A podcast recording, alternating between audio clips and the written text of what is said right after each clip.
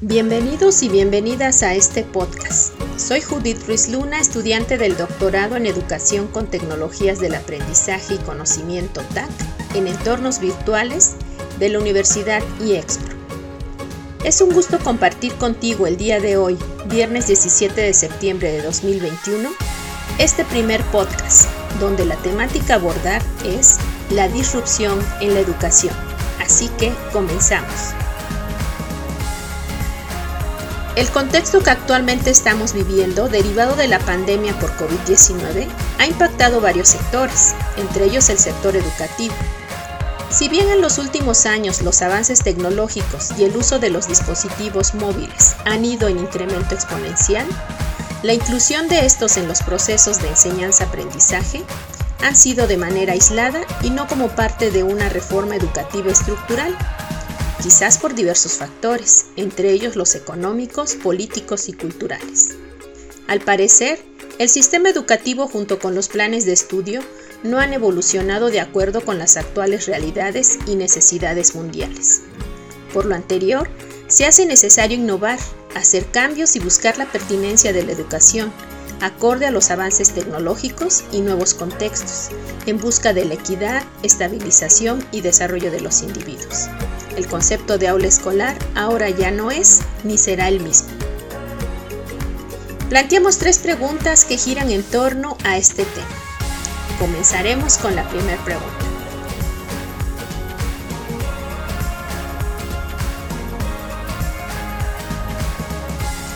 ¿Qué es la disrupción en la educación?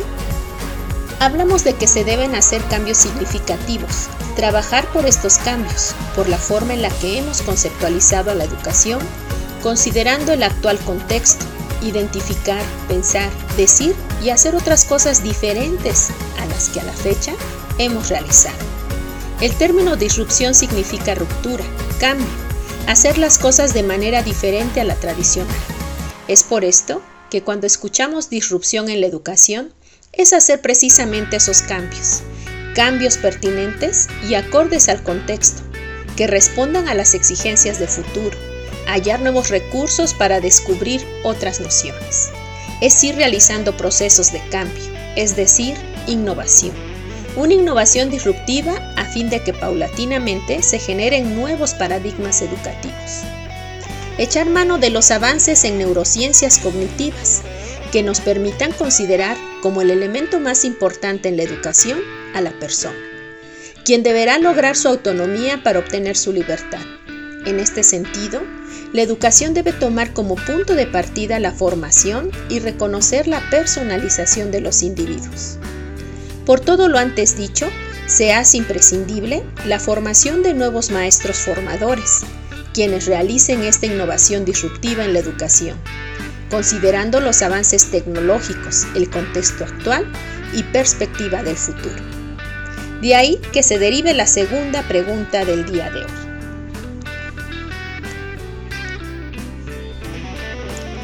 ¿Qué es el aprendizaje ubicuo y móvil? Como comentábamos hace un momento, el uso de dispositivos móviles es cada vez mayor se dice que el número de dispositivos móviles conectados han ya superado el número de habitantes en el mundo. Cuando hablamos de aprendizaje ubicuo y móvil, nos referimos al aprendizaje que está presente en todas partes al mismo tiempo. Un aprendizaje global en donde ya el espacio físico no es una limitante. Tiene flexibilidad para el acceso a la información y para el trabajo colaborativo. Y vaya que hemos podido comprobar esto al hacer cada uno desde sus hogares lugares no formales para el aprendizaje a través de un dispositivo móvil. Hay nuevos escenarios para el aprendizaje sin importar quién, cuándo y dónde. De ahí el lema para la sociedad de la ubicuidad, anyone, anywhere, anytime. Cualquiera, en cualquier lugar y tiempo. Por lo que aprendemos cualquier cosa en cualquier momento y en cualquier lugar utilizando tecnologías móviles. En este contexto, se hace entonces necesario proporcionar a los estudiantes competencias y habilidades necesarias para este tipo de aprendizaje, así como considerar la masificación en el uso de los dispositivos móviles. Estamos ante este contexto sociodigital en todos los niveles socioeconómicos y edades, por lo que se hace también necesario analizar el uso educativo ubicuo de los dispositivos móviles en la educación, sobre todo a nivel universitario, a fin de desarrollar tantos nuevos métodos pedagógicos como la infraestructura necesaria para la mejora en el proceso de enseñanza-aprendizaje, que brinde una formación integral al egresado. Algunas iniciativas educativas al respecto son la BIOT, por sus siglas en inglés, Bring Your Own Device, traiga su propio dispositivo. Para continuar, pasemos ahora a nuestra tercera pregunta. ¿Cuáles son las tendencias para el aprendizaje ubicuo y móvil?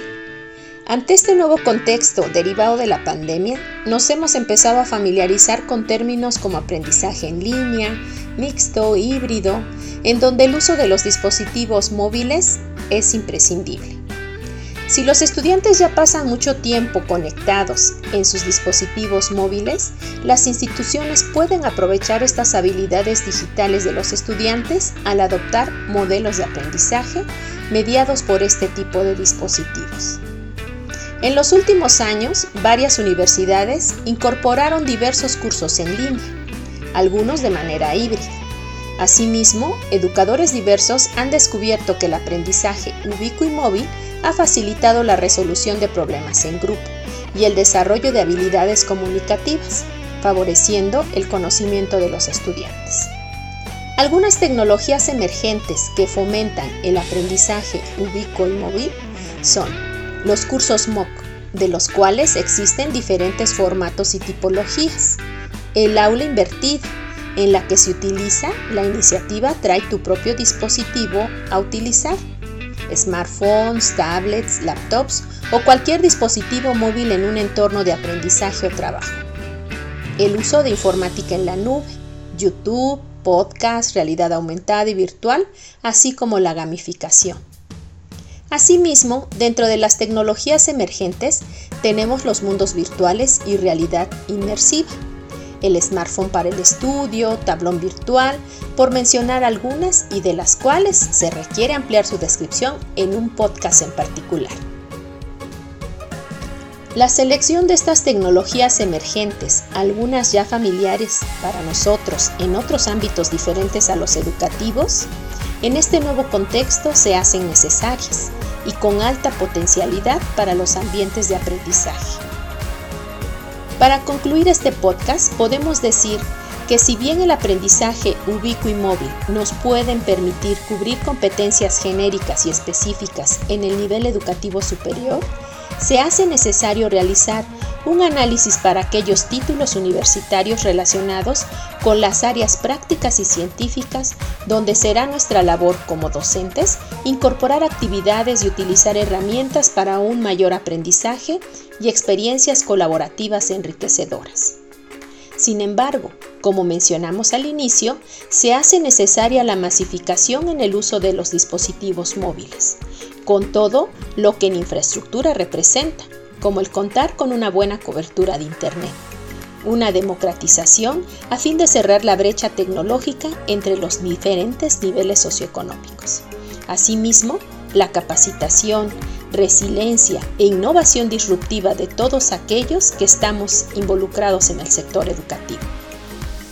Fue un gusto compartir contigo este podcast. Espero te sea de utilidad. Nos vemos hasta la próxima. Saludos.